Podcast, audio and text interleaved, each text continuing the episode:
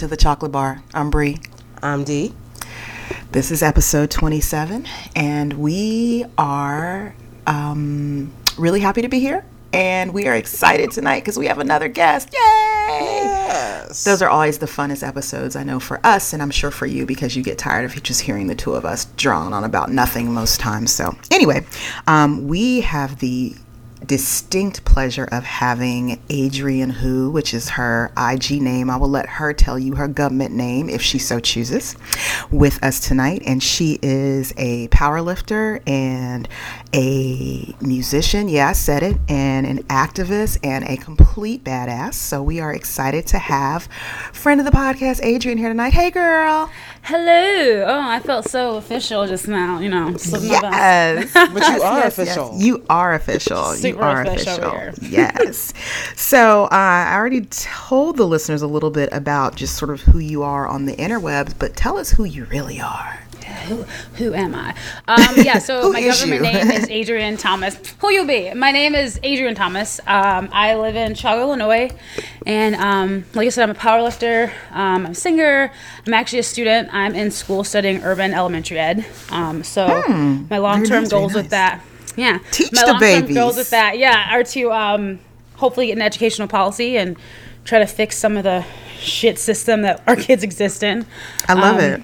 Yeah so that kind of is what has fueled a lot of my active ac my role as an activist so just because being exposed to like the world that we exist in not only from my own experiences but like through the lens of the kids that i work with just unfortunately start to see how like our, our system's kind of screwed and uh, all the ways that you're kind of just pit the world's pit against you and you're born into most people you're born into where you're going to stay and that's Right.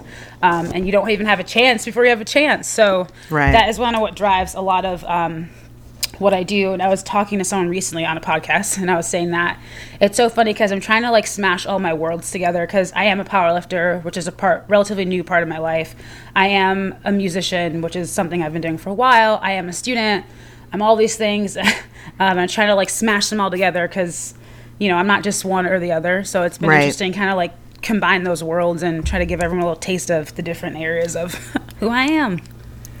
Awesome. Well, thank you again for join, joining us this evening. I'm really, really excited to get all in your business and pick your brain and all that good stuff. So, um, I guess we can sort of start with the obvious and, and what most people would probably be tuning in for is tell us a little bit about how you discovered powerlifting. Um, yeah, so I feel like everyone's story with how they discovered powerlifting is like really similar. um, but for me personally, I was a little overweight. I was like, oh, I need to lose some weight and get like a little lean and hotty. Um, and I started going to the gym, and I remember like that's not true. I started running. I used like that Couch to 5K app, Okay. and I was never I was never a runner, but I was like, this is how you get fit. So you have to run. So I like forced myself into running. Um, and then I was like, okay, well, I'm gonna start going to the gym. Had no idea what to do at the gym because I'm from an athletic family, but I was unfortunately not one of the athletes. Ah. so um, you were the outlier. I tried. I tried so hard. I would be like up in the gym, like trying to be excel at basketball. I have a twin sister, and she played uh, Get college out. basketball. I did not know that. Yeah, she played ball at college, and I like I couldn't even get past JV. Like it just was it was not my sport. oh, even to make matters worse, I joined track because I was like, oh, I can do track, and I'm relatively fast. And I talked her into joining track her sophomore year. Mm-hmm. And um, I don't know if you know how track works, but like there's usually like three point runners for individual Right. Mm-hmm. runners, and there's relays. She joined and like knocked me out of all my spots. Oh, well, okay. Because she she joined and knocked the best people down, which knocked me at the bottom out. Right. So then I just was a thrower. Damn sisters. I know. um, but yeah, so I was like, I gotta get fit. I gotta do something. And I remember like my first time going into the gym, I was so terrified. I was like texting my dad, being like, I don't know what I'm gonna do. They're gonna laugh at me. Um, and he just was like, put your headphones in and mind your business. Like no one cares about you. Like, That is the best thing. advice ever. Yeah, he straight I up was mean, like, he was like, Dad, thanks. He was like, you're there to fix yourself. They're there to fix themselves. So yeah, I got into that typical like I was in the gym six days a week doing a different body part every day. I was running five days a week. I was five eight. I'm five seven and three quarters, but I pretend I'm five eight. Um, I was I'll allow 5'8", it. yeah, I was 5'8", 140 pounds, convinced I was fat, like, Mm. you know, life, the Mm-hmm. system. and I finally just was at a point where I was like, I don't know what to do because I like the gym, but I was, if I woke up with abs or not, that like determined my mood for the day. like, Mm. Jesus, and that we all determined been like, there? yeah, exactly. I'm saying like we all have been there, and luckily around that same time, one of my best friends, um, had started dating a guy who was a lifter. They're married now, um, but they start talking, and she was like, "Oh, I learned how to squat and deadlift and bench press," and I was like, "Oh, well, that's really cool." So I met up with them one day, and they showed me the three lifts in one session, and I was just like, "I'm gonna learn to do this," because I'm a, when I commit, I commit. So I remember mm-hmm. like I went home, I was researching everything, trying to figure out how it. And I'm self-taught because I was poor, like I could not mm-hmm. afford a coach. Mm-hmm. Um, so I went home, I just started learning everything I could learn about powerlifting and programming. And the first year or so, it was more like I'd find a program, I'd start it, but then I'd feel good, so I'd max out. Because because what is linear progression? Um, right. and then yeah, so I pretty much was doing that for a little while, and then I did my first meet in January, the end of January of 2016, which sounds like forever ago, but also yesterday. Um, Right. And I did my first meet at my home gym, and I didn't know anyone. I just showed up with my best friend and was like, "We'll see what happens." And I tell this story all the time because it's so cheesy, but it really, to me, like encompasses powerlifting. I like walked in, and I remember like going out for my last squat, which was like 250 i think. Um, and the crowd was like so loud and cheering for me and like none of the none of them knew me. They were just cheering for me. I remember being like what is this? And Right. i remember hitting my last squat and like walking off the platform and like bawling and being like this is it. And I've, I've literally been hooked since that day. Like i say that moment was the moment i realized that like i love powerlifting. Um, just because like it was the first time I ever finally followed through and finished a program and i Mm-hmm, could finally see like i worked hard i felt this and because i did a b c d whatever it is this is the outcome of my hard work it was something Right. measurable and tangible Yes. and then Yes. you, yeah and then you add on to that like that community and i feel like i'm lucky because not everyone has a community that I have, and I'm not going to pretend that all of powerlifting is like, yeah, yeah, yippee wahee, we're all best friends. But like, Right. I am lucky that I have that environment in Chicago. We are a really close powerlifting community. Um, Mm-hmm. So yeah, I got lucky and like I've been super happy and blessed to have people around me that I do, and um, that's why I'm always like trying to build and give back where I can because like I'm broke and I know how it is to be broke, and I don't think you should have to be rich to compete in this sport. And I think Right. that accessibility. Um, is something I talk about a lot with um, Ivy, who runs Girls Who Powerlift. Um, But wanting to make the sport more accessible to people and not so elitist, because but yeah, I go into tangents, y'all. So forgive me. That was long. We totally appreciate tangents here. Yes, that's that's, That's kinda what, we, we do do. Tangents are life. I think that's why we actually decided we wanted you here because we kind of love your tangents. So Mm-hmm. Ripping and feel free. That's that was what really kind of you know sort of when I dis- quote unquote discovered you. I was like, oh, she rants like I do. I love this. It's like my little sister I never had. I love it. exactly. And, and even when I'm like, I'm gonna keep this short, and like 12 minutes later, I'm like, all right, that wasn't short, but the point was there. See y'all later. so hard. So, what's your favorite thing about powerlifting? Um, honestly, I'd say my favorite thing about powerlifting really, I mean, it really is that you, nothing else matters aside from like the work you put in. And like, mm-hmm. progress isn't linear, you're not always going to progress, but like, at the end of the day, you know that what you reap is what you've put in. Like, you work hard, you put in the hours, you put in the time, you put in the technique you are in control of your outcome. And there's mm-hmm. other aspects like the community et cetera whatever. But like for me like when all else fails and like my community is kind of being lame and i'm kind of not mm-hmm. feeling good like the fact that i know i can go in and like because of the work i'm putting in today is going to help me achieve what i want tomorrow or next week or next month or next year or whatever it is, that's mm-hmm. what my favorite thing is. Because that's something that there's so little things in your life that you have full control over because we don't have control of our lives as much as people want to like Right. show make that appearance. We don't and like there's very little that you can control and i think that like being in the position that i am and sometimes i do feel completely out of control of the life that i lead and i feel like i'm just kind of going along like all right we're doing this today. Um, powerlifting is the one thing that i do have control over and i get to decide how that goes and that's empowering for me because there's very little things you can say that with in life. Right. Right. Cool. Um, so you mentioned uh, you you know weren't really working with a coach at the time that you took the sport up c- because coins and lack thereof, and we all have been there and understand that. Um, how do you or how did you because i think one of the things and we've talked about this on a previous episode um, that you know I, i've definitely noticed and maybe others have too just in terms of the you know accessi- more accessibility of the sport with respect to social media and all that. You see a lot of people kind of get online and you know sort of form check and all these other things which could be a good or a bad thing depending on um, who's who's who you're talking to and who's talking to you. So the question in all of that is how do you there is a question there. How do you um, Um, sort of eradicate the self doubt part of it. Because I think you know part of the thing with having a coach or someone you're working with is is that sort of level of feedback about your progress lack thereof whatever. And if you're doing that for yourself I think sometimes you can maybe sort of second guess yourself or question yourself or just not be sure. Um, so, what have you done, and, and what would you suggest to someone who was is in a similar position, like they want to start this, but they just don't have the the funds right now to go the coaching route?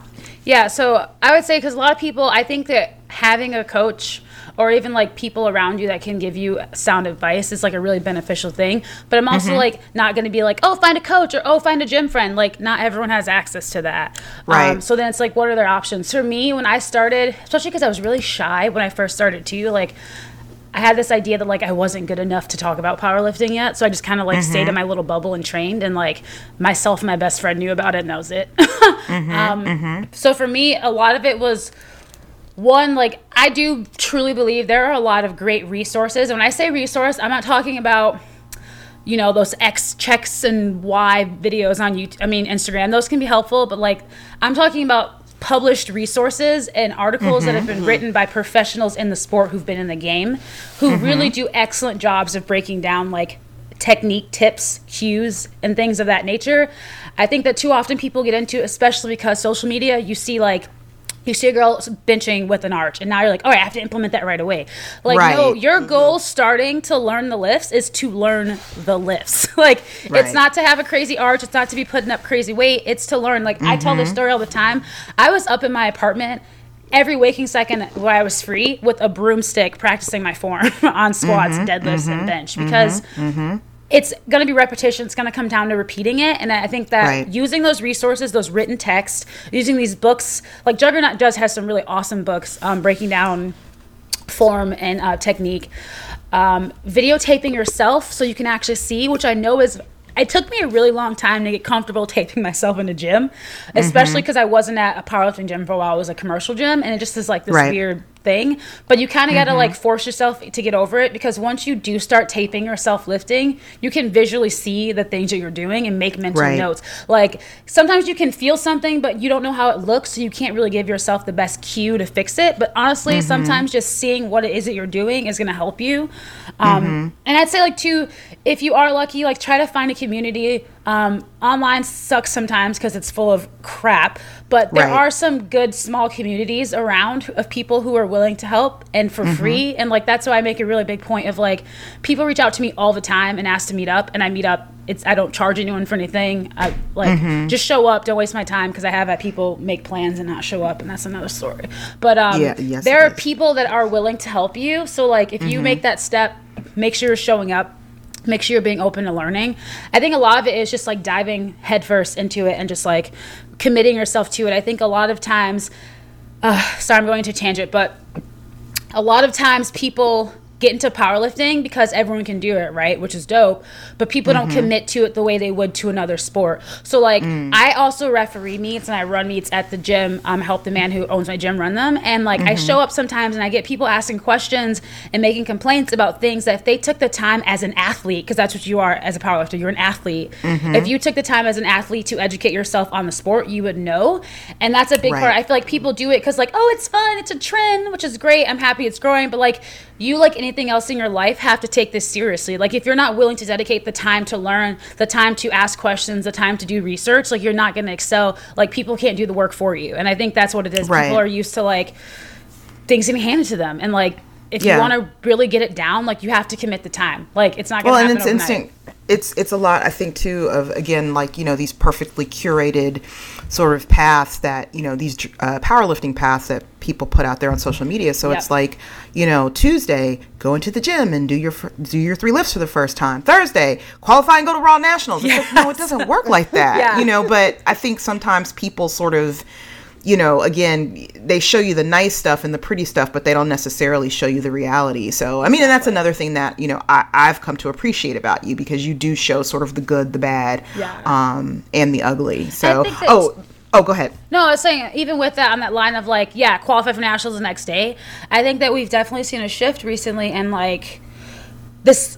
No, no one values a local level competition, and Right. I, I joke about this all the time. So the man that owns my gym, Dennis Brady, he was in IPF USAPL before USAPL existed. He is number the number six member in USAPL. Mm-hmm. So like he's mm-hmm. been around for a while, and I have the privilege of knowing people who've been in the game for a while.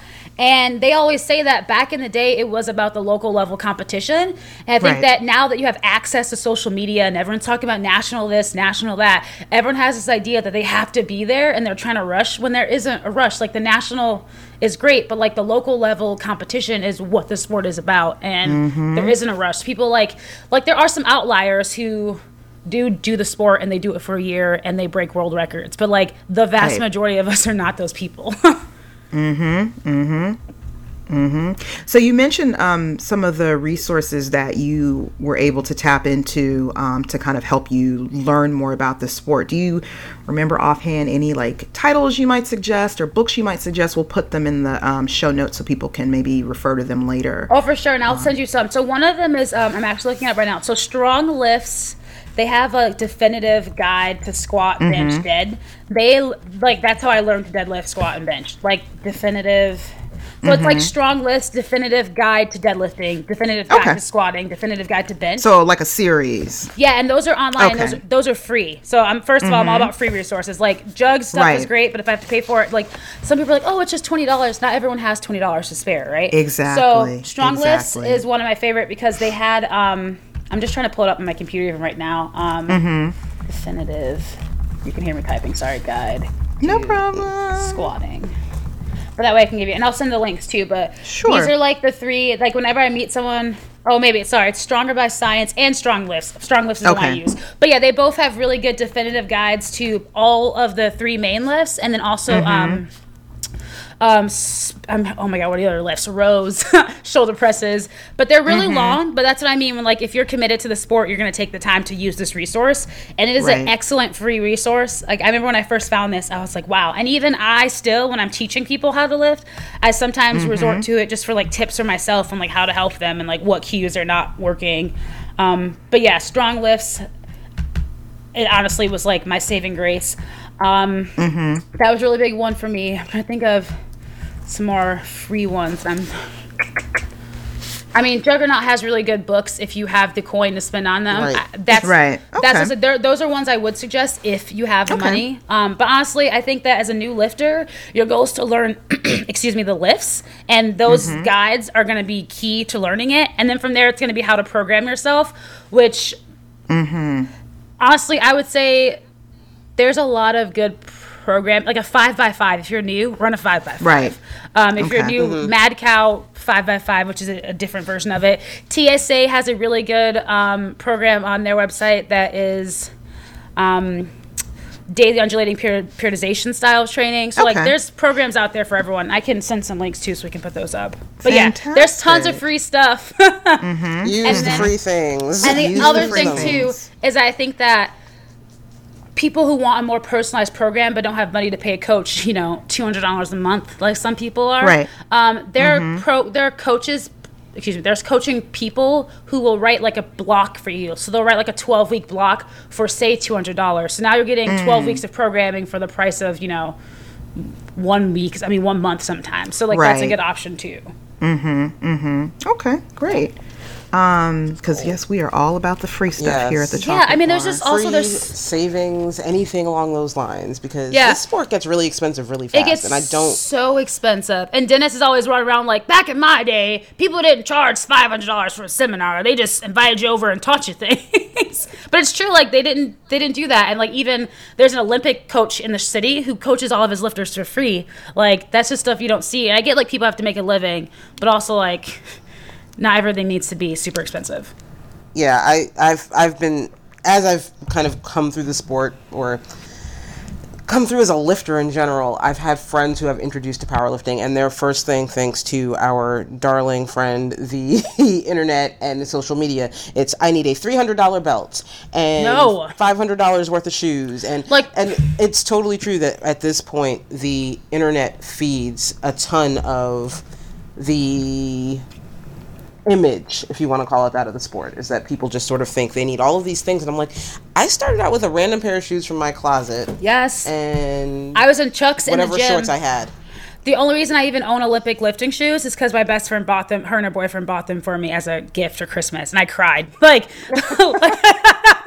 like, like you don't you don't need these fancy things. Like, and you don't need a belt if you don't know how to brace against the belt. Like, if you can't breathe, you can't use the belt. So.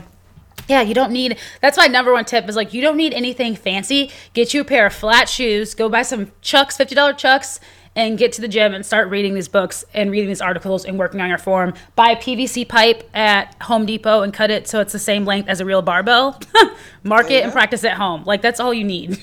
It, it start really simple. It Yeah. doesn't have to be just like you don't have to join the you know seventy dollar a month gym Yes. and all of these. It's crazy to me to see how many things, and I think it's great to have people like you out there who talk about the reality of being a broke person sometimes because Shit, yeah. I Are we not poor? Like what? Sometimes there are people who are genuinely. I remember being. I've since I started lifting. I have been through.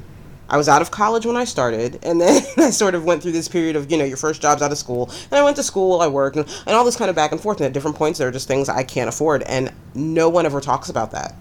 Everybody acts like they have this never-ending source of, you know, the ninety-dollar pants and yeah, like seventy dollars shoes. So it's any resources that people have that are free. I always push people in that direction because learn first, then figure out what you need.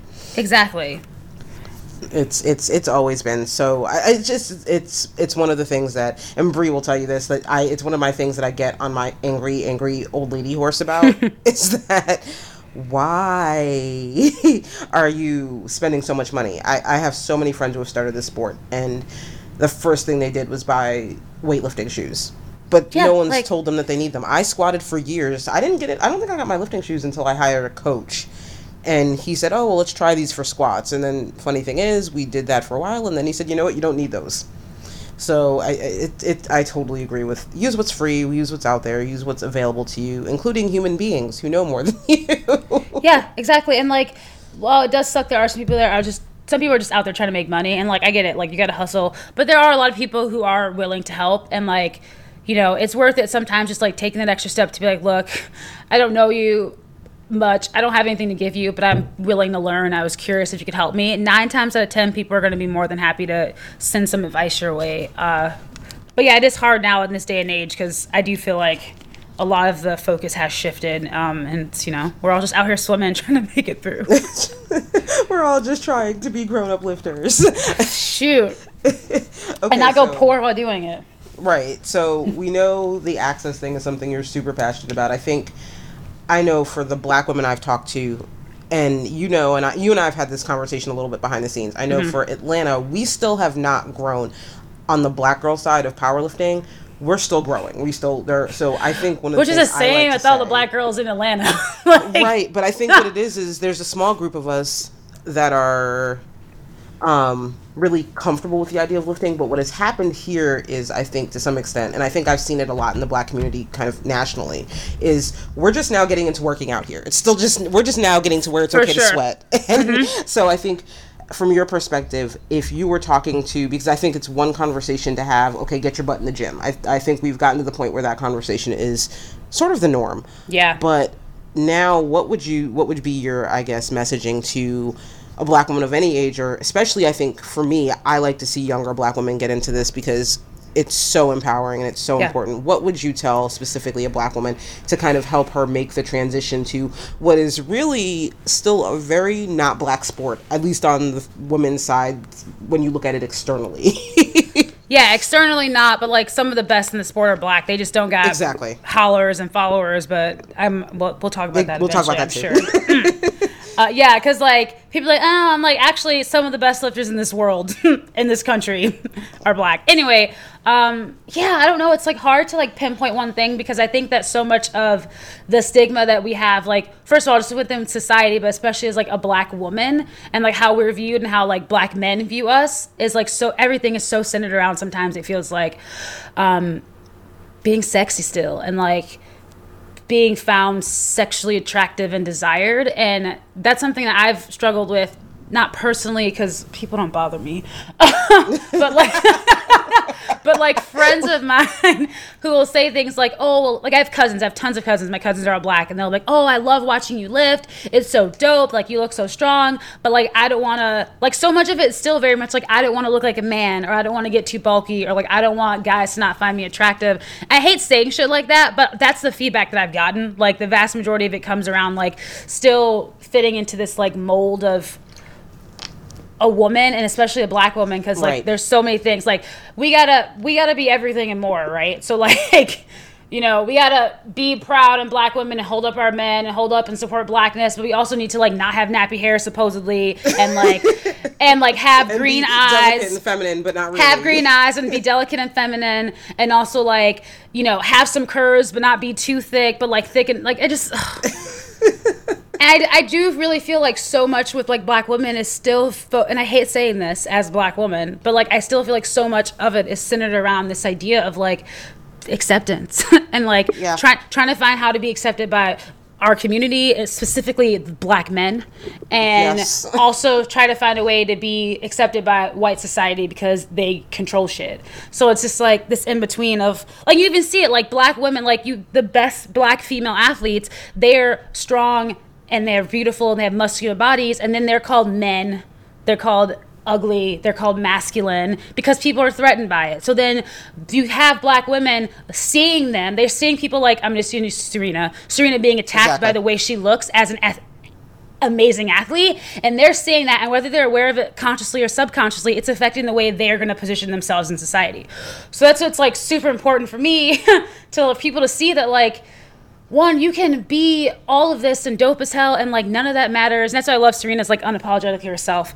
Um, but also just like seeing that there's not one way to be an athlete, one way to look, and there's so many other things that are determined that determine how our bodies look, not just powerlifting. And like you said, powerlifting is so empowering that I don't know. I, I, I don't even. I, I guess at the end, I don't have an answer for you because like I haven't figured it out. I'm like talking in a circle. I'm like I haven't figured it out. Like I want people to get involved, but I don't know what to say to them to get them involved, other than like they do it and they figure it out themselves. And I think it is one of those things that most of us have experienced ourselves and we can speak to it. But I, I know, I agree. That's why I asked you to see if you had a better No. discussion than I ever did. Just get better discussion points than I did because I definitely have that conversation with people fairly often. Um, and I'm sure you know how this goes. You meet someone and they say, "Oh, well," you might mention something about working out because I definitely don't lead with, "Hi, I'm a power lifter." That's just not normal in the workplace. but I sort of Wait, what do you mean? I, d- No, I don't. Kidding. def- I definitely, you know, you know, it's like you know, hi, I, I, I go to the gym every morning and I do this weird thing where I arch and you know, but I definitely have these conversations with people and then it comes out after a while because they kind of say, well, why are you so dedicated to this? What kind of weirdo are you? And it, I guess you, it develops into a conversation about powerlifting and it is the hardest thing in the world. Okay. I found usually my non-black friends kind of say, "Oh, hmm," and you can see see the wheels turning. You see the wheels Yeah. turning, and eventually come they come back and they ask the question. And like you said, with a lot of the black women I know, when we have those discussions, the wheels turn, but it's a different set of wheels. Of, Exactly. Well, if I do this, then this will happen, and how will my how will my man feel about this, and blah blah blah blah blah. And it is interesting, and I don't know how much because obviously I don't live in your inbox or in your world in Chicago as much as I keep saying I really just need to come play in Chicago because Just come I hang out. to- because I love Chicago as a city and I it is one of my favorite places.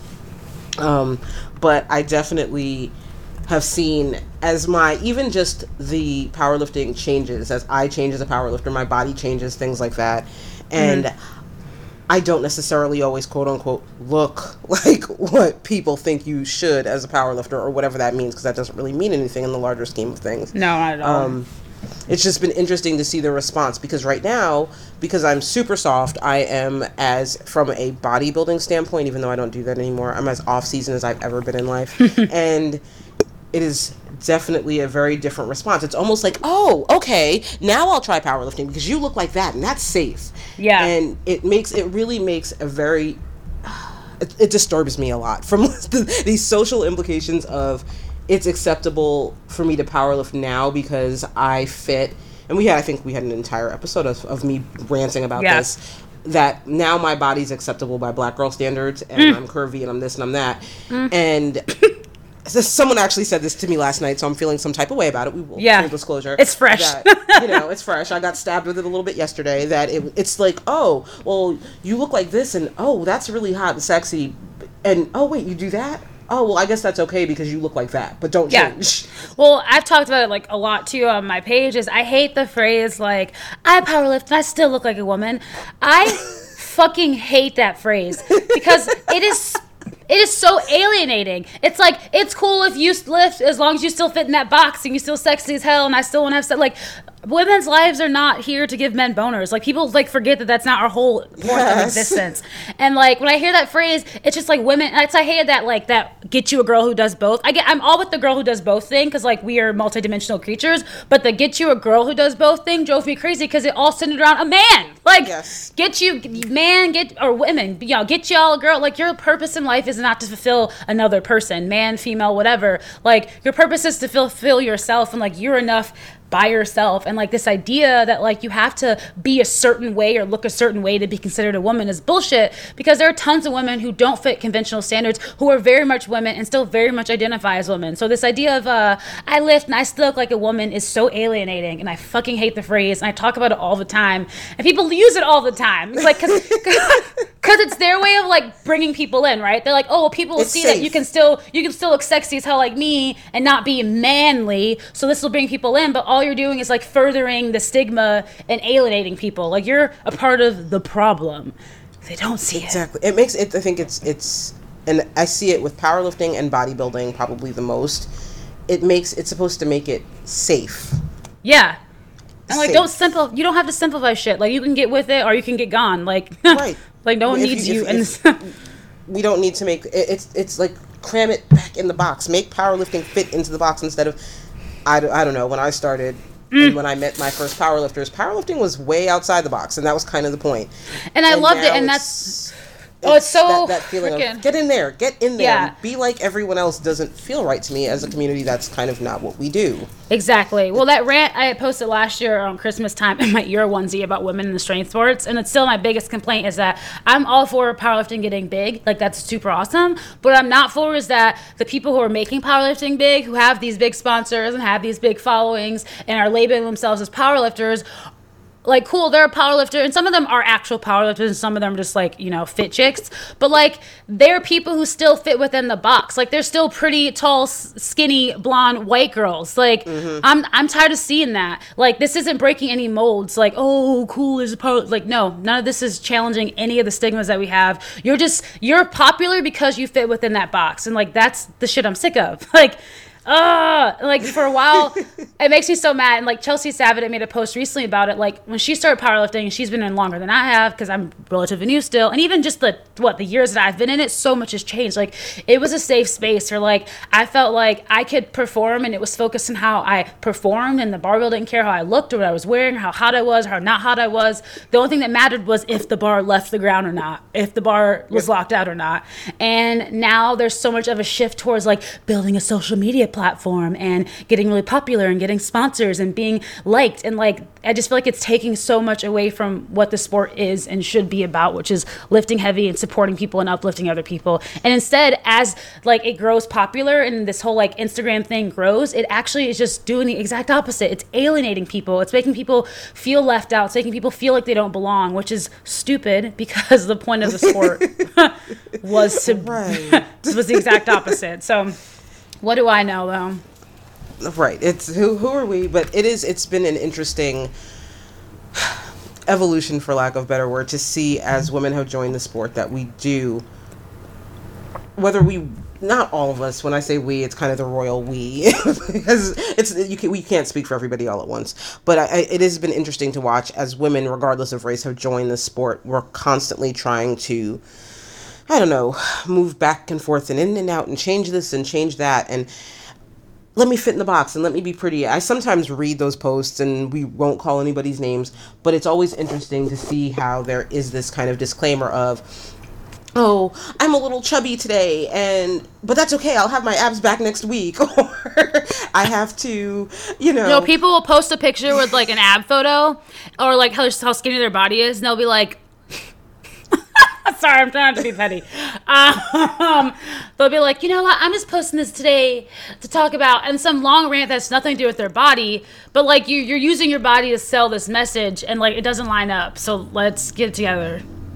Like, it's and I'm totally guilty of the ab shot, but the thing is that's been so interesting, and I and I actually kind of people miss the point sometimes. It was the funniest thing, you know that that best nine thing when that you can do at the end of the year. Every Mm-hmm. single one of mine involved my waist or my abs. And Yes. I think it's the funniest thing in the world. And I said, you know, people don't even realize all of us, whether it's me, whether it's Bri, whether it's you, we look like what we look like within the Yeah. boundaries of what our genetics say we're going to look like. for sure, yeah. and so I might be showing off my best my best feature because that's the happen to be the feature I like. But Yeah. I'm not selling anything. I can't tell you how to look like me because sorry, I there there isn't as far as I know. There's not the science for me to give you my body. Now Well, that's like- is I, someone figure it out. I'll- right. I, I'll I'll be happy to introduce it and sell the patents for millions of dollars. Um, but other than that, there's For no way to make that exchange. And that's what I tell the story all the time because it was like a humbling moment for me. Like I will say, although I worked my ass off, lifting came really naturally to me. Like I, I have worked with girls and seen girls who cannot squat to save their lives, no matter how hard they try, because within their physical body, the way it's structured and their movement patterns, it's not natural, right? For me, squatting came so natural, deadlifting came really natural. And I remember the first time someone had asked me for help, I straight up was like, I don't know what to tell you because I have no fucking idea how I do this. Like, I just read some stuff and I copied it and it came really natural. But, like, same thing because I'm not out here trying to sell coaching online because, I mean, like, and now we- it's completely different. But yeah, like, our bodies are genetically wired and already like we're already set up to do what we can do and we can obviously learn and adapt from that um, same with how our bodies are going to grow like i've always had a smaller waist and a larger bottom half like i'm not out here trying to sell booty building programs because this shit just happened like right. I am the last person to ask how to grow a butt because, quite frankly, if I look at it for too long, it grows. That's just how it works. Oh my god! I remember like the first time I realized I had a butt, I was like, "Man, I don't think I like this," because like you know, butts are a new thing. Like people don't like them for forever. right, right. Uh, now, now, now the white girls have them, and it's cool. Um, but yeah, like I remember just being like, "Man, I don't, I don't know. This is a lot."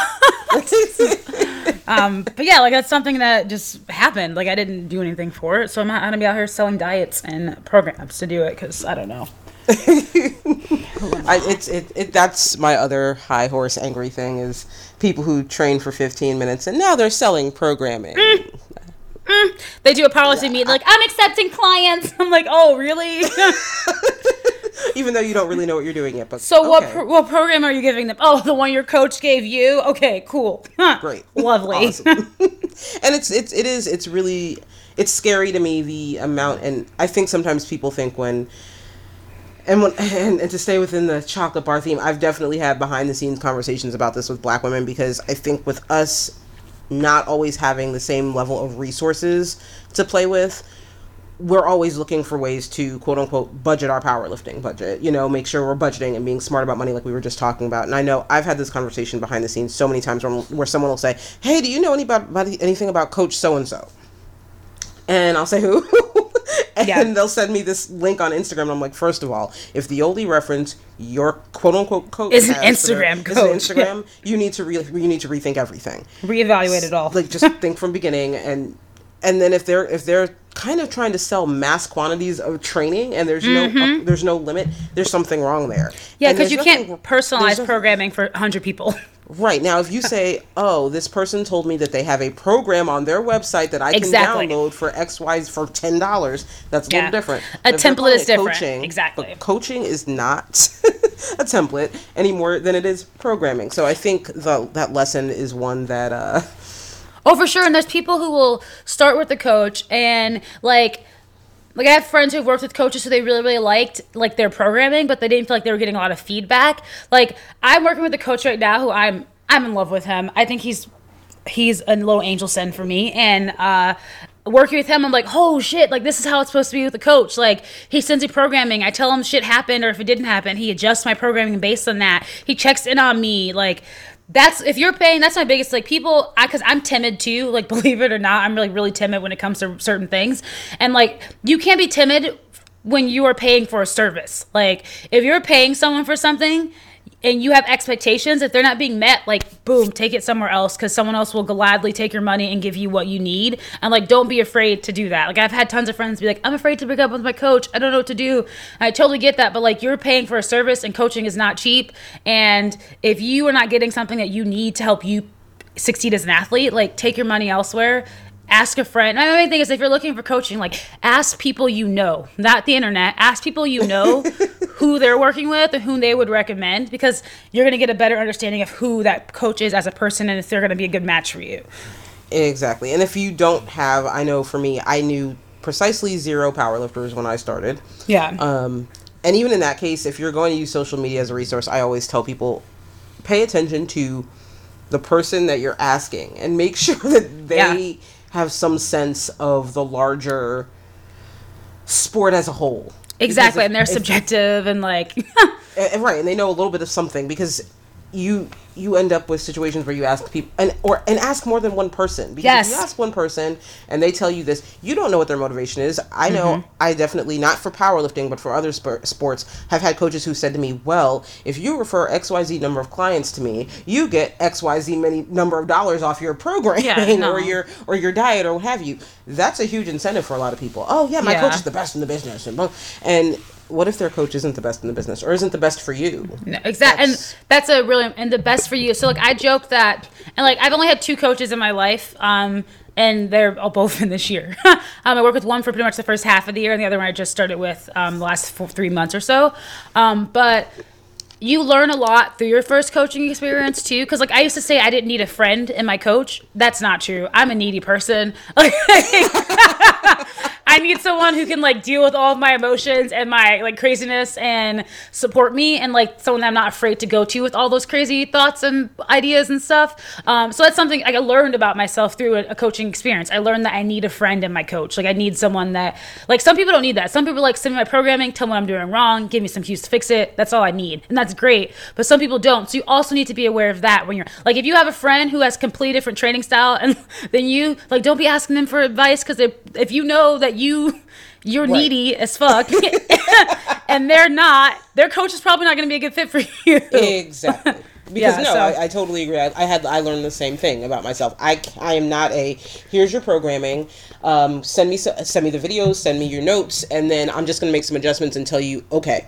That I can't. I don't function that way. No. I need hugs. I need hugs, and I need to be told that I'm okay and that I'm not going to die the next time yes. I squat, and that I don't. And, and and it's almost like if you don't know that about yourself, you'll learn it the first time you hire a coach. Oh, for sure. And I, I sure as hell did. And I was joking with my friends even recently. I was talking with my coach. He like sent me an email. Even just today, I like I've been sick, so I had to go deadlift today, and I wasn't looking too forward to it. And it went really well. But uh, I texted to him. He said something like, "Yo, that moves so fast. I'm not just blowing smoke up your ass." Like, but like little things like that. Like that's something I appreciate as a coach. Yes. Like I like someone who's like real and down to earth and like says shit like that to me. Like that's exactly. how I communicate exactly. with my friends. Like I want, yeah. So you do learn a lot about yourself as an athlete when you get your first coach. And I think I don't know. I you're the I think I, I think almost everybody who we've talked to on the podcast and almost everybody I know personally didn't have a coach from jump. And I'm starting to think that even though a lot of times these days people say when especially if you look at these a lot of these powerlifting advice pages on social media, get yourself a coach immediately it's almost better, I think. Sometimes, yeah, okay, technical. Your technique no. might be complete shit, but I think I agree with you. In the beginning, being being dumb as fuck and fucking up yeah. yourself is mm-hmm. almost a good way to say because, quite frankly, having a coach, yeah, your technique will probably be immaculate, but there are all these other things about yourself that you don't learn mm-hmm. if you're never just kind of struggle busting it. It's it's a no, it's a part of it's a part of the grind. Like it's a part of learning how you are as an athlete and like i think that having that time alone is essential. And I, I know like I probably wouldn't be the athlete that I am if I didn't have that what I had at the beginning because like I had no other option. So like my dedication was shown through the fact that I had to figure it out, and like that set me up to to be the way I am now in training. Um, but yeah, like I'm always like coaches are great if you can get get them and their access to them, but like there's also the downfall, which I think we mentioned earlier with the coach, is that sometimes you just get a coach and you fall reliant on that coach and you just do, do, do. And like when you're new, you need to be asking questions. You need to be reflecting on your own stuff. You need to be evaluating what you're doing. Even if your coach is telling you, put your arms this way, cool. Ask him why. Look at the video or ask her why should they be that way and what are some cues she can give you to help you fix that. Like I think often people get coaches when they're new and they just, they, regurg- they the coaches regurg- like give information to them and the people just do it and don't ask questions and then they're robbing themselves of a chance to learn. And like theoretically everyone's going to have a coach but you want to get to a point where you can program sufficiently by yourself for yourself. Like you don't want to be dependent on someone and if you're not learning along the way you're going to be dependent on people That is a really good point. that is a really good point that Yeah. you do. I, I mean, ideally, even, and I've had this conversation with people about weight loss. Oh, write me a diet plan. Write me a diet plan. No, I don't write diet plans for anyone ever because aside from the fact that that's not, I'm not technically qualified to do that at all. Um, I don't want people spending their entire lives eating, you know, three ounces of this and 55 grams of that and 145 grams of this because what happens the day that you don't have a scale or Yeah. measuring spoons and you're in a rush, then you don't know what to eat. You panic. Mm-hmm. And that's just not real life. And the same thing with not having a coach. Sometimes finances change, life situations oh change. Oh, for move, sure And if you can't function on your own, then what? Oh my god, a So, hundred. Like you may have a job one month, and the next month you may be laid off. Like you can't afford that hundred and fifty dollar expense each month. Now you have to give up powerlifting. Like no, like you should be learning along the way. Especially if you have all of the things you already need to do the powerlifting thing. Yeah. If, if you've if you've been doing it for you know I don't know three years or two years and your job situation changes, your entire world should not crash and burn. it Yeah. just means you might change your gym, you might change, but you shouldn't. You things shouldn't like completely fall apart and. Exactly. Yeah, I'm, Yeah. I'm. I have a thing about that too. That's I have a bug up my ass about that. People who all of a sudden, oh, I moved to a new city and I can't lift and I'm not a power lifter anymore because you moved to a different city. yeah, yeah. Like, man, you could pack me up, move me in Antarctica tomorrow, and I would find a gym, and I would find a way to contact my coach. Like, y'all would be seeing me on the gram still. I'd be like skyping my coach, like, look, it's freezing out here, but this is what we got. like, would I got a a penguin and a polar bear. And I got some ice and some stick blocks. Like, what can we do with this? oh my god, that's the best mental picture I think I've ever had. Um, oh god. because that's I mean that's something I would do given the opportunity. You know, it's in, in short of me being someplace where I can't pl- where I can't do anything or you know, there's Yeah. really nothing I can do. I tend to look I tend to work let me do something. Yeah. So I, don't- I don't know. That's I, I always have a bug up my ass about that. oh my god, my life has changed. I can't lift anymore. But I'm super melodramatic about this that. So maybe that's just me. But um, so I guess one of the things we always ask people around here is if you had if there was one thing that you didn't know that you know now when you started powerlifting that you could wish you could go back and say okay I, i'm starting knowing this this one thing what would that one thing be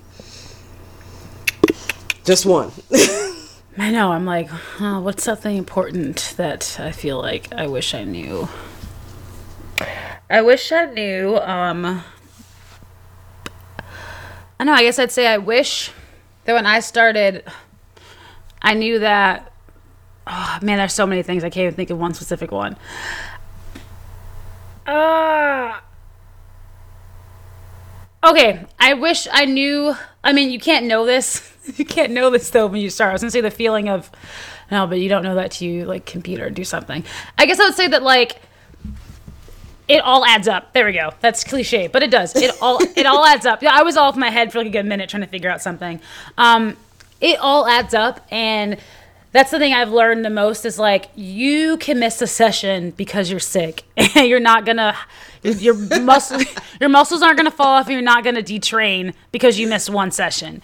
Um, you can go into the gym for. for freaking two weeks straight and everything can feel like straight trash and you have to lower the weights all of that is still adding up to that end goal. Like you're literally just put. Th- I think of it as like you're putting a bunch of coins in like a piggy bank, and you're putting all of them in. And some days you put a quarter in the piggy bank, and some days you put a penny in the penny bank. But it all is going to add up to that end goal, and therefore it's all essential. So like there are bad days and like I still throw tantrums in the gym. Don't get me wrong. I've I put videos of me crying in the gym on the internet. Like, y'all know, but like what allows me to get past those moments is that I know it all adds up. Like shit sucked today and that sucks and I'm to cry about it cuz that's how I deal with my emotions. I'm to throw a tantrum for a second, but I'm to get up because I know that even though I didn't hit what I wanted to hit today, what I did hit are pennies in that bank that's to get me to where I want to go. And I think that's essential to like remind myself all the time. It all adds up.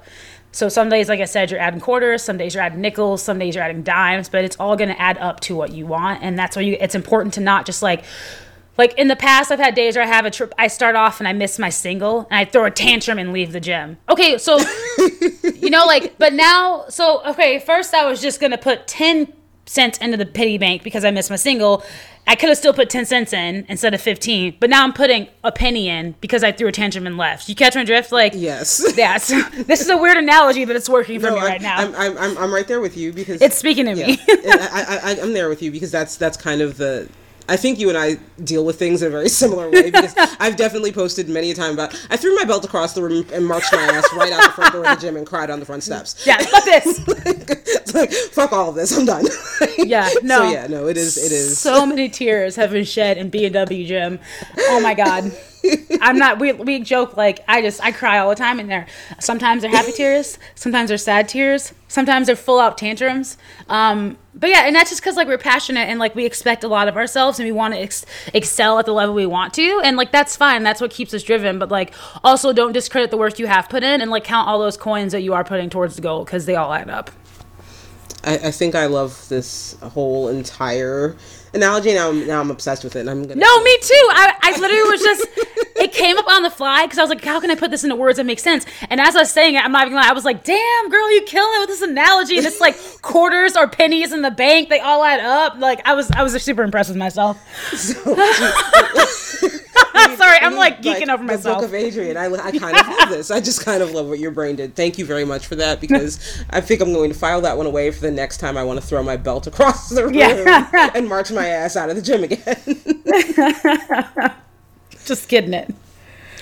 Oh god. Oh my god. I know. I just, I, I know. I literally was like, I'm gonna straight up just like loving myself because I was really impressed with myself there in the moment. See, I hope you wrote that one down, or at least, well, we have it recorded for posterity. So if nothing else, No, no, no. So like for sure, when the I literally was thinking to myself, man, I can't wait till I can post on the internet. I'm gonna wait till they post the the podcast and I can put the quote inside of my podcast repost of it. See y'all, see y'all. Like that's how my brain thinking, works. I was. I all of that was thinking because my brain runs in trains, so I was ready. Um, yeah, that's so funny. Loving it. I love the way your brain works. Oh, that's great.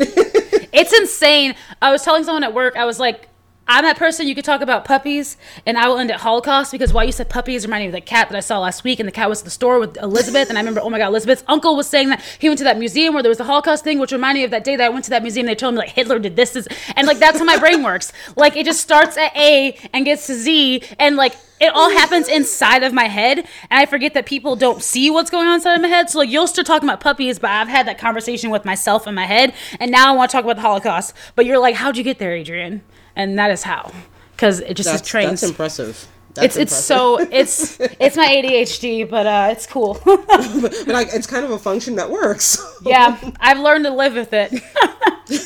So I'm thinking, we have covered so many of the things that you have ranted about online. Is there one Oh that you need to get out of your system that you haven't yet that you want to use this platform to do? Because you know me, I'm I'm a fan of ranting. I rant Oh all God. the time about things that get in my ass, and I know Bri does it too. But um, Okay, y'all. No, I'm ready. I'm ready. um, no, no. I've talked about this on Facebook, but I haven't talked about it on Instagram yet because I have to like. I'm trying to be a little more eloquent with the way I say things uh, on the internet. Uh, but no, actually, I did. I made a rant about it the other day. See, I forgot. um, well, no, this one's more specific to like brands. Uh, well, I've talked about brands too before, and just like inclusiveness, um, and who you represent, and who you want to buy your products.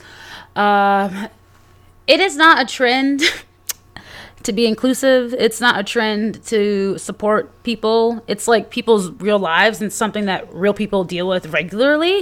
And I think that people forget that because everyone, we're in a day and age where so much is structured around social media and like marketing and building a platform and getting followers and getting money and selling things, which is dope. I get it. Like people have to make a living, but also like don't pick and choose when you want to talk about topics because it's going to get you likes and support in that moment and then be silent also because yeah, I guess I haven't said this directly on Instagram. I think that a lot of people have good intentions. I think a lot of people mean well, but I say this all the time like your intentions don't mean shit to me if you don't have the actions to follow it. Like I don't care how many times you post about wanting to care about black women in the sport or black men in the sport or wanting to be a platform for people of color or wanting to be a platform for the queer community or LGBTQ or trans or even not non-binary friends of yours if you are not actively working to take actions to do that. Like anyone can get on the internet and talk about this stuff, but like what are you doing in your actual life? Not even just lifting, your actual life Yes. to contribute to their lives being better. What are you doing on the internet when one of your friends says some homophobic shit on your page or some racist shit on your page? Are you publicly shutting it down the way you should be? Like, I don't want you just deleting comments. I want you stepping out and saying, yo, this is not acceptable. I'm not going to accept this on my page. This is never okay. Like, it's so easy for people to be keyboard warriors and say they want to be inclusive and say they care about people, but like, what are you actually doing?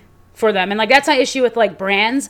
Like brands want to talk about being inclusive of everyone. Also like inclusive does not just mean like the person's there. Like i talk about this a lot with like black media because people are like oh well inclusive like I'm just going to use black because i'm a black woman. Like when i say i want inclusive representation of black people i'm not saying just put me there. Like i don't want to just be there. I want to have a diverse representation because if you look at historically the presentation of black people in mainstream media, tell me who's been nominated for Oscars. Uh, we slaves. What else are we? We're gangsters. Mm-hmm. We're rappers. Like, excuse me, I am so much more than a rapper, a gangster, or a slave. Like, I want to see myself go into some witch wizard school and like learn how to be a witch. I just want to see me living and going to college. Shout out to Grownish. I'm really excited about that show.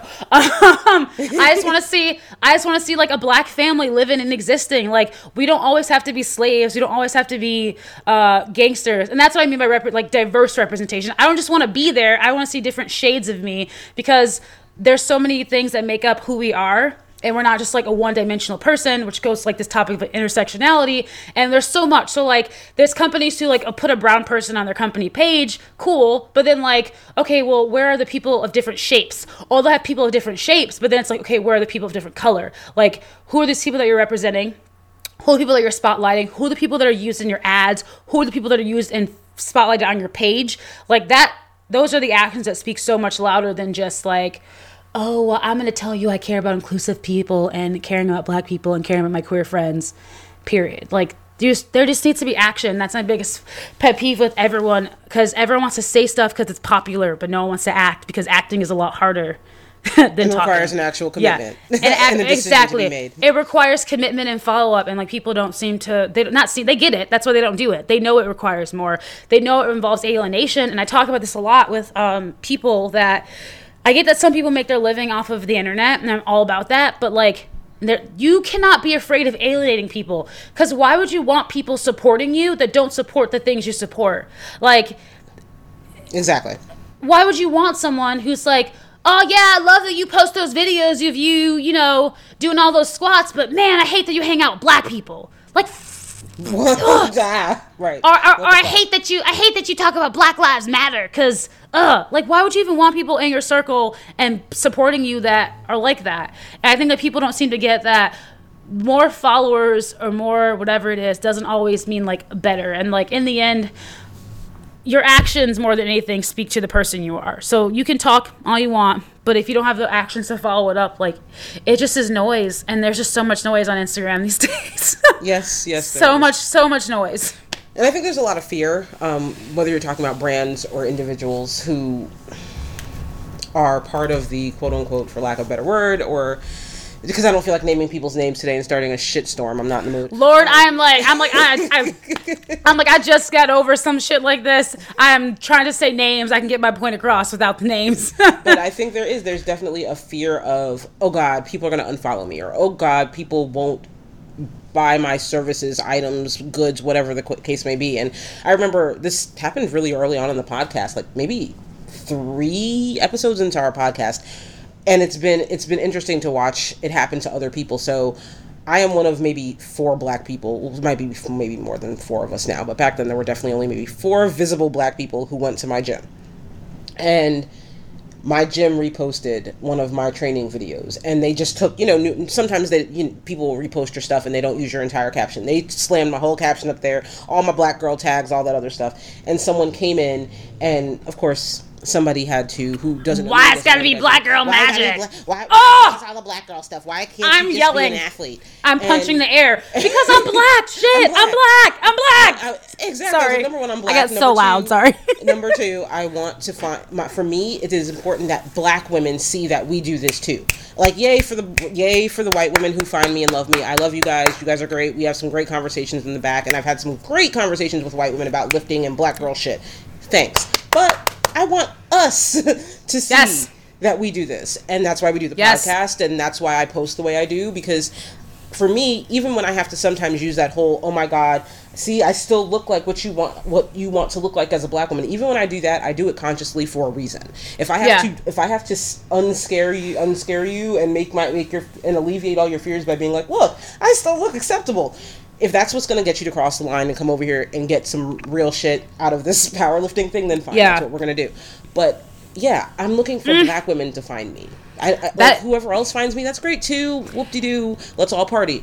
But I think that's such a good point because there are because like the black women in powerlifting, a chunk of us are black as hell and super unapologetic about it. Like, like Dana McNeil, I'm I'm in love with her by the way. People don't know who she is because she like flies under the radar, but Yeah. she's this black lifter in 84. She's maybe 175 pounds. I watched her deadlift 500 pounds conventional at nationals and i was when i tell you i was so moved that tears are falling down my face i'm also an emotional person but just like seeing this black ass woman who was strong as hell she had so much swagger and was just like unapologetic about being herself and like Oh my god, I was all up in my feels watching her lift. That's the same way I got about watching Chelsea lift. Like I mm-hmm. just I'm here for it and they're all and like Chelsea and I were talking about it one day. Like the the top women in the sport, especially the top black women, are like here for black. They stand for black girls in sport. Like Right. they're here for us. They're here for us to support ourselves and be loud and proud. And like I love that. And yeah, I get sick of like people post something and we'll hashtag like Black Girl Magic or whatever. And someone's like, "Well, it's gotta be because I'm black." that's all. That's Have all I'm gonna say to that. Have you? That's all I'm gonna say. black. Like and like it's then people are like, "Well, why does it matter?" Because like this representation conversation, which I have so much, so I'm not even gonna go into it here because representation matters. Period. Period. If Yep. you if you don't get it, bye. right. And it was, and I mean, really, the guys who own my gym. This is, I forgot what my original point was. Here it is. It came back. Yay! Um, they are. I am in a completely white dude owned gym. That is what it is. Um, and they actually kind of says they shut that shit down before I even had to. but it was important to them that it is what it is. Let her talk. Let her do. And it's just crazy to me, though, the number of people who are afraid to do that, to kind of shut down the crazy and the, oh, I'm not okay with black girl this, black girl that, or black man this, black man that. But even the black men don't get the shit we do, I think. No. being No, no, no. unapologetically black. Like, black girls, when we talk, especially in this lifting space, I don't know what, what maybe it's because black men don't have to hashtag black men, whatever, power lift. Yeah. But for us, it does matter. I don't. If black men don't want to do that, whatever, fine, do you. But for us, it is really important for us. Yeah, because to- it's for us important to see ourselves and other people and to get it known and like, yeah, I just. Uh, I mean, like being black first is a struggle, but being like a black woman is even more. And even I say this as a person who is still in an extremely privileged position uh, with my blackness, and I just it just fucking baffles me. Um, but no, I'm I'm constantly encouraged when I see like posts from Ellen Liverpool, who I'm in love with, and Mm-hmm. Yes, people like her. Chel- like did we see Chelsea squat 380 for a triple the other day? Like, can I just shout out my girl right now? Like, yes, I when I tell you like that gave me so much life. I was like texting her. We were texting back and forth that morning, and I was like low key just like crying, being like, like you were someone who inspires me so much. Um, and like I just I, I love it. I love seeing I love seeing black women excel, and that gives me so much life. I love seeing black people excel, but especially black women, and I love that we're fighting for a platform and we're talking about ourselves and we're being unapologetic about it. And I'm just, you know, waiting for everyone who says they're about us to actually be about us. like for until real, real, until then, us. like I know, and like until then, I don't want to hear black women leave your mouth until like you have some follow up action to it. Like that's where I'm at at this point.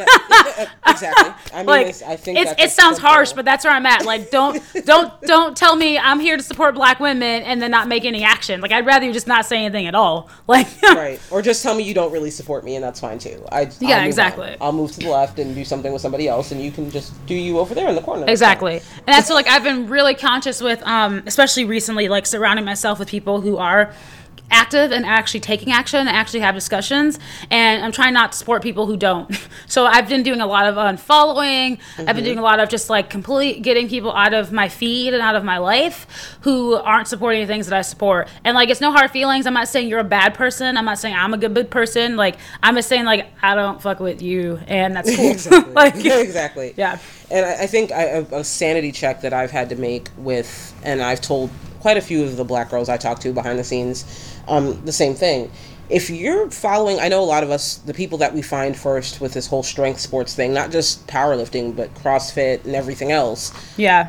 if the first athletes you find are non-black people and non-black faces, that's fine. I don't I don't care. That's who I found first too. Exactly. But if you are in paying attention, if you're paying attention and you notice that you've never seen them even with that one black friend that they might they might have, you've never seen that. You've Mm. never seen them take a stance on something or they kind of are dodgy about their stances on things. That unfollow button is really pow- powerful for you. Mm. Ain't it? Unfollow. ain't it? I talk all the time about like don't support people who don't support you. like don't support brands that don't support you. Like people like it's not as simple. I mean like people make their living from this and if you stand up and say I'm not going to follow you, I'm not going to like the stuff you post because you don't represent me, like there's powers in numbers. Why do you think when it's time to vote for shit people want to talk about black women? right. Exactly. Why Mm, I just leave it. Why? Because they we're there and they know our vote counts and they know we matter. Like that's why when it's time to vote. so I'm hearing your dog snore. See? He's so cute. See, eventually, eventually, every episode we get one solid snore from one of them. Ah, oh, he's every so episode. cute. Let him live his life. That's it's like, and the thing is, it doesn't matter where I sit in the house because they they'll follow, Follow you? They're Yeah. just like, hi, we want to contribute by snoring into the microphone. One. Yeah. Are we good are we here, mom? Are we here now, mom? Okay, cool, great. I'm gonna Well, sleep here now. We've we've named them all all three dogs. So Bri's dog and my two are our executive producers, I love it. and their primary contribution is snoring. yes, I love and it. And occasionally pawing at a microphone. but um, we definitely have. I, I mean, it's this being a black woman on the internet in a strength sport has been, especially, especially because I think I really rode under the radar for a really long time, and. Then there was this sudden I don't and, and it's not like I'm Instagram famous and Lord Jesus please don't ever make me Instagram famous. Holy crap I have a real I- life and a real job. someone someone who slid into one of my comments like oh man like i love this and hopefully you didn't piss off any of these racist people. I was like look people don't, generally don't follow me because i'm super open about this so like it ain't a secret. Like yeah like yeah it's lord. Uh, it, it's it's like you get what you get and Yeah. you know but it's been it's been really interesting because you do get i i have been it's since we started the podcast it's been interesting and i don't i, I don't know that everybody has the same vis, the, has the same visibility into it because it happens in my dms most of the time which is interesting Yeah. is that people don't engage things that we talk about in the podcast on the podcast page. They'll come to me and DM oh me and Oh say, I have a question about blah, blah, blah. And the thing is, it's usually not hostility. And I think No. that's one of the things that we've been really lucky with. The, because I think Bri and I definitely both kind of were expecting a really hostile some Yeah. because we are talking about something that a lot of times the first response is I you gotta talk about black women why you care we didn't get that but a lot of the conver- the questions i do get are these sort of well, why is this an issue? We don't understand why you had to talk about that. Like I had one week where I spent almost an entire week explaining the hair episode to people, like mm. why that matters. But then I said, you know what? Let me be nice about this because really people are clueless. People have Yeah. no idea why this They're- discussion matters. And they just don't even know It's it's really been interesting the things that come up that are just and it's in my brain. I guess I think you know it's 2018. Don't we know these? But we don't. And really, people. I, I and this is why we wanted you here because people definitely need to hear it from as many of us as possible. That we're here, we have big mouths. Bri and I are not the only ones on the on Earth that talk about this shit. Yeah. pay attention. There are smart women out here who lift heavy shit and do badass things in life, and are whole entire people with lives and thoughts and all of that to go and to that to go on. So I, I don't know. Mm-hmm. It's just it's been interesting to see some of the things that have come out of watching other people do them. Like I told Bri, I don't remember what it was that you were ranting about, but I said Bri, I was like Bri, if we don't get her on the fucking podcast in January, my head is going to burst into flames because it's like you're the. I think you're the only person that I know that rants in your Instagram stories Yeah. more than I do. Who, who's I'm gonna do that. This is gonna be really short, and then 25 minutes later, you've made 14 stories, and Yeah. Yeah, they, they always I'm like try to keep it short, but I just get in these tangents because like I, I I think this is the best way to like encompass like my interaction online because I used to be really ashamed. I'm a really like empathetic, emotional person. Like I feel every feeling that I have from like my toes to my hair. Like I feel it all, like my little bitty hairs. Like I just I'm an emotional person. So like it's hard i wouldn't say it's hard for me to separate things but like everything to me is personal because everything is a representation of who i am and my role in society. And therefore everything that i say is intentional. I don't do it just for the shits and gigs. I don't do it just to stir up shit. Like i do everything very intentional because i believe that the way you speak up in society and the way that you challenge people is a direct contrib- contribution to the world that not only you exist in but like the people after you are going to exist in. And i say it all the time like i'm single as hell right now but like one day i'm gonna have some black ass kids and like i don't want them to live in the world that i live in. And yes, um, so everything that I do is extremely intentional and extremely with extreme purpose because I want people to see that there's so much more than just these bubbles and these little the itty bitty things in life and like we have to be open to talk about it. And yeah so like it always turns into craziness because it is personal to me. Like it's all personal. I remember one day I posted this and I took it down because I was just like I didn't get to finish it because it was being crazy but like I said that like it is not a trend. Like I don't like I put this in my most recent one like we don't get to turn off being black or being queer or whatever it is that we are. Like it's not something to just talk about in the moment because it's popular. Like I don't get to stop being black tomorrow. Therefore, like people are like, why do you always talk about this? It's because it's the life that I live. And even with the life that I live, I'm extremely privileged in it. And there are people who have it twenty thousand times worse. It's the life that my kids are gonna live. It's the life that my brother lives. My dad lives. Like I don't get to turn this off. So like people are like, why do you why do you always make it personal? It's because it's personal. It is. And everything that it everything that we do in society is personal. like I don't know why like people are so against admitting that. Like everything that we do is personal because it's a reflection of who we are as a person. It is personal. So that's why I take things to heart. I get really sad when I see people being mean to other people. I get really pissed when I see people saying ignorant things um, because it is personal. And that's that's I think that tries to encompass like my feelings and everything. Because i think for some people who are able to just kind of objectively look at everything they don't they struggle to see why i get into these tangents. It's because i care so fucking much that it hurts. And I, I i cry all the time. I remember one day i posted a story in the middle of crying. It was when i fa- saw that new thing on FAFSA where it asked if you Yes. had been convicted of a felony. I was bawling that morning. I didn't put it all on camera but i just was crying because i was so overwhelmed with the fact that like our fucking uh, we don't have a chance.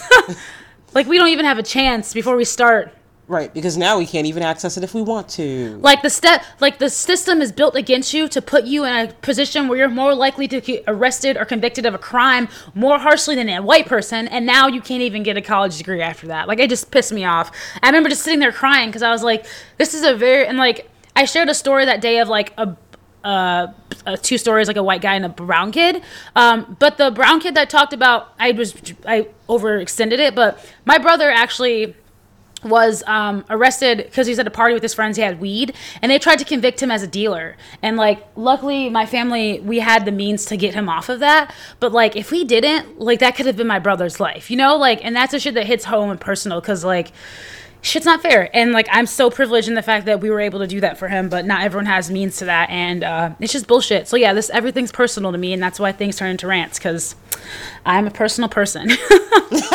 because you're a person. yeah, Period. You're human. You're a person. You have a life. These are your things. Yeah. So I don't know. What else? Do you have anything else for us, or should Oh my god, we? we talked on everything. Um, I know so many things. No, um, I guess I would just like a going away thing. I mean, I would just say that like whoever is listening to this, especially if you're black, like keep being black and keep like encouraging yourself and others around you. I talk about this openly too. um there was like the longest time where everything that I did was like anti-blackness. And I say that not like against black people, but I did everything I could to like disassociate myself with blackness because I've been trained that it was wrong, right? Like society told me that everything about blackness was wrong and I I was less worthy and deserving of life and so I tried to disassociate myself with my blackness. So then it became like, you know, like you hear those things like, "Oh, I'm not black. I'm mixed with Indian and Puerto Rican." Like I was I was that girl. And those are both true, but those things don't define me, right? So like but I was that person where I tried to attach to anything that I could that would separate me from blackness. And I think just in the last like four years, I've been really um, accepting and opening of it. And like, it makes me sad because I wasted so much time hating myself. But like, it encourages me to see other black people being openly black. And that has what's encouraged me. And me being that myself, I get people telling me that I encourage them. So it just is like, keep being yourself and like don't let other people dim your shine and don't let people tell you you don't get to talk about who you are represent what you are because like or it's not the time or place. Like just don't let people shit on you and make you feel like you don't get to talk about yourself because everyone else gets to be pro themselves and you get to be pro yourself. And yeah i just i hate it when people try to diminish brown women's accomplishments or brown women supporting brown women. Like you said, like why gotta be black girl magic? Because it is. it is. Because it, it is. is, and that's like as simple as it is. Um, but yeah, I'm trying to think of like I think I touched on a lot of things. We kind of like swerved around a little bit. um, well, that, that's that uh, with the two of us here, and for full disclosure for people listening, Bri was here in the beginning. and since we'll probably explain it when we promo the podcast anyway, we shot. We probably should put it in the podcast too. That Bri's microphone decided to give her a big fuck you halfway yeah. through the recording. She was just messaging us the whole time, like my life hates me. She actually just messaged us and said she wants to hear about my music. Oh yeah, so I sing. Um, I was in a band for a while, but honestly, I just got overwhelmed with my life, so I'm not working with them anymore. Um, but the goal is to hopefully get back performing in the city. Uh, so if I do that, I'll try to let you guys know, and whatever, we'll see how that goes. But uh, yeah, I sing, and it's like my it's my thing. I thought I want to sing for a living, um, but I realized that's not what I want to do. And luckily, it's just something I'm really passionate about, and it's like a little escape. Um, but yeah, I love singing. And then Bri also wants to know what I'm wearing to see Black. I just saw the question too. Holy shit! What am I wearing? You know, I haven't even planned an outfit, but I'm telling you, I'm I'm about to be Oh my god, I'm so I'm so excited. That video, I don't know if you guys seen that video where yes. it's like yes, the video like black people on the way to see Black Panther. I was like, no, but for real, that's that's what it's gonna be. like it's gonna be lit. But I don't know what I'm gonna wear yet, but I'll send you a picture. yes, please make sure make sure we get pictures because it's important. it's an important moment for us. I don't I don't think people really know how serious no, I'm so excited. Are about this Black Panther thing. Even I don't even like the movies. Like I don't I don't like going. I don't watch. Movies. I don't like. I don't actually. I like the theater. I go with myself. I personally go to the movie myself. But um, I don't like. I'm not a big like superhero movie person. But yeah, I will be there for Black mm-hmm. Panther, dressed to the nines and whatever I decide to wear, and just chilling, happy as hell, black as hell, and just being like, Black Panther. Here we are. Yeah, I'll just be Black Panthering. Like, oh my god. And oh, Bri just sent us another question. So Bri's sending in questions. I love this. so we're basically at this point having interview by messages because Bri's microphone has really told her to fuck off. So right. Bri wants to know, what do you want to be remembered for, and like, what's on your tombstone? Here lies That's morbid Adrienne. as fuck, but I know, like, I'm not dying anytime soon, Bri. So, um, no, um, I want to be remembered for. Honestly, I want to be remembered for my work eventually with um, educational policy, like powerlifting's cool and talking about inclusiveness and powerlifting is cool, but like I want to work to change the world that we live in and like the first step to doing that is changing our educational system because it is fucked and it is made to not educate our students. Um, you don't how many, how many people have you met were like, oh, my the most of the education I got was after school, not just elementary school, not high school, like college. Like most people don't truly get an education until they're out of school, which is ridiculous. Like we're in school to learn, and not just to learn, but to have an education and to be con- built and given the tools to look at our world that we exist in and think critically about it. And our schools don't do that right now, and that's something I want to be a part of, hopefully in some manner, um, with changing that because like I said before, our kids don't even have a chance before they start. And my tombstone should read, Here lies Adrienne, the dopest Hufflepuff that ever lived. no, I don't know what my tombstone's gonna say. Um, I'm actually gonna be cremated, so See, I, I was gonna say if she wants to be cremated, that's really problematic as fuck because then Yeah. you don't have a tombstone. yeah, no, I don't know, but yeah, I want to be remembered for work um, that's gonna better like people after me. Like not just I don't want to just like build things and be popular. I want to like hopefully help kids have a chance. Like I mean that's what it comes down to. Like our kids don't have a chance, and uh, I want to be a part of whatever that solution is. And it may not be a it may not be solved for hundreds of years, but if I can like play a role in getting us to that, that'd be dope as hell. Because that's what I want. I did not like school, and I want kids to like school and get something from it and be prepared. Uh, yeah, because school is important if it's being it's it's important if it's being used correctly. Uh, well, in theory, it's supposed to be the foundation of everything we do, but It's supposed to be the foundation of our society, but we all know how those things go. again, yeah. No, I like um David Stovall, if you guys look him up, he's a professor at my, my university. He is who I aspire to be as an adult. So he's just this like dope ass pro black educator and I just I, I stand for him. I stand so hard for him. I'm like a fan. so there you go. We've got a name for you, and Yeah, I got a um, name you guys. You can look up and get some education on those kinds of things. Not she, Yeah. she knows everything, not just powerlifting. See, that's why we, that's why we bring you guys here to talk about things other than powerlifting too. Okay, and then well, I guess we're swinging back to powerlifting because now Bri wants to know, and this is why, ladies and gentlemen, especially if there are gentlemen listening, I know there are tons of ladies listening. Um, this is why Bri has to be here because she gets the good stuff out. she's she's like the good she's the good interviewer. I just like to talk, and then Same here. I'm, and I'm and I'm the organizer. I if, like we'd be running around with it like chickens with our heads cut off if I wasn't Yeah. a type A psychopath. So we balance each other. So Bri wants to know because she's a good interviewer. Um, exactly. What are, what are, like what are you doing next? So what meets are coming up? Do you have any planned? And where can we find you on the internet? Yeah, so I am actually two weeks out from a meet, which is go. insane. Um, I am. Uh, I've been feeling under the weather, but I'm trying to stay optimistic about it. But the plan was actually just to do this meet because it's my anniversary meet. So it's the two year anniversary of my first meet. Um, and I want to do this because it's home, it's at my home gym, and it'll just be nice to get a meet in and hit some numbers. My plan is actually to go into a really long off season um, because I am, like I said, I'm in school right now and I'm a student teacher, so my schedule is a chaos mess. And um, yeah, so I'm focusing on that, but also building. And 2018 Nationals is in Spokane, Washington. That's just really far. I'm not going to go there.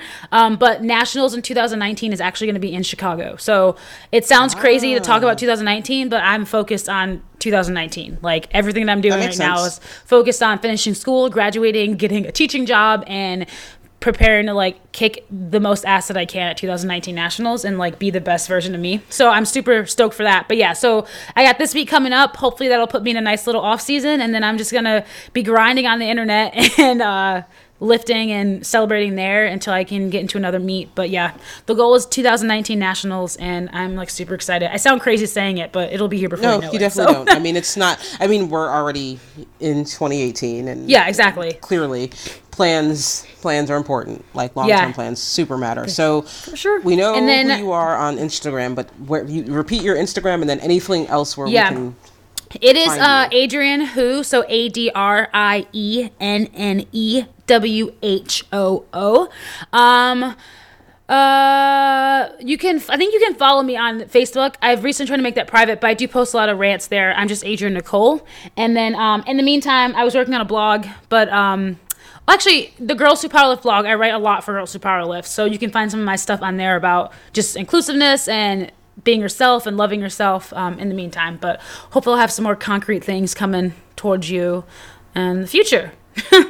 oh and don't you do some stuff with in chicago with the meetups and all that for powerlifting because i think Yeah, that's where you and i just talked about that not too long ago Yeah, no, I um like I said, I try to do anything that I can to get women together. Um, so we have a women's powerlifting crew at my gym called BW Brady Bunch because the man that owns the gym is his name is Dennis Brady. um, but we try to do meetups. We meet up every Saturday, like just our group, and we invite anyone in the city to come lift with us on Saturdays. So anyone in the city of Chicago, like seriously, DM me a message on Instagram and come lift with us. We have people, some of our closest friends we made that way. They found us on Instagram or they found me on Instagram and came and lifted with us. Um, and then we try to schedule meetups like quarterly. It's a new thing. We did our first one in September, and we're doing another one in February. Um, we're doing another meetup. It's pretty much the Midwest. So like if you're in Michigan and you want to drive in four hours, you can sleep on my futon and come live with us. Um, it'll just be like a night of lifting. I got some sponsors coming in, giving us some stuff, so that'll be exciting. Um, but yeah, I'll post most of that stuff on my Instagram page so you can't find it. Because like I said, my biggest goal with powerlifting is to bring people together, um, especially like uh, diverse people. Um, and my gym is we joke all the time. We have a big queer gym. Like everyone at my gym is queer. um, and that's when I first started. I was like, oh, I didn't know this. This is interesting. And so we're really intentional about being inclusive of everyone. And I think that's something really special, especially in like a gym atmosphere where you don't always get that. So yes, come through. Um, but yeah, follow me on Adrienne Whoo. That's where I post most of my stuff. I've been a little away recently, following some Instagram drama and just needing some time to myself. but uh, I'll be back after my meet. Okay, I think we've. I really do think this time we've covered everything. We left. We've covered everything. This I is a long one, y'all. I'm sorry. That's okay. That- that- like- that's because that's what happens when the two talkers who rant on Are the left internet are left alone without our mom to control us. oh man, Sorry, I'm sorry, Bri. Bri, you got locked out. We probably it would probably have been like a five hour episode that we would have had to post. On and real though, because like there was definitely a point like I was like, cool, we're gonna do an hour, then hit the hour mark, and I was like, cool, we make it like hour fifteen. Now I'm like, it's an hour and thirty. We've clearly time. given you guys 90 minutes worth of our foolishness and fuckery. Um, yeah, cardio, cardio. Listen, it's something you listen to you when you cardio or on your commute. Right, we, we've got your commute covered, your cardio, we've got all that covered. But um, I guess thank you for listening. Bri will be back if it. It I, I- oh, whatever. She gets a microphone that likes her. Um, Yeah. For those who missed the message that we posted on our Instagram the other day, we are making a slight change um, for the sake of our sanity and the quality of, of the episodes uh, to do two a month. So we'll be posting every other week. Uh, one should be, in most cases, an interview like this one or a guest a guest host because that's really what just kind of went on oh yeah, yeah, we'll call it then- that. Guest host. uh, yes, and then a topical and something more topical um, for the other one. So the the timing will change. You'll just see two a month instead of three or four.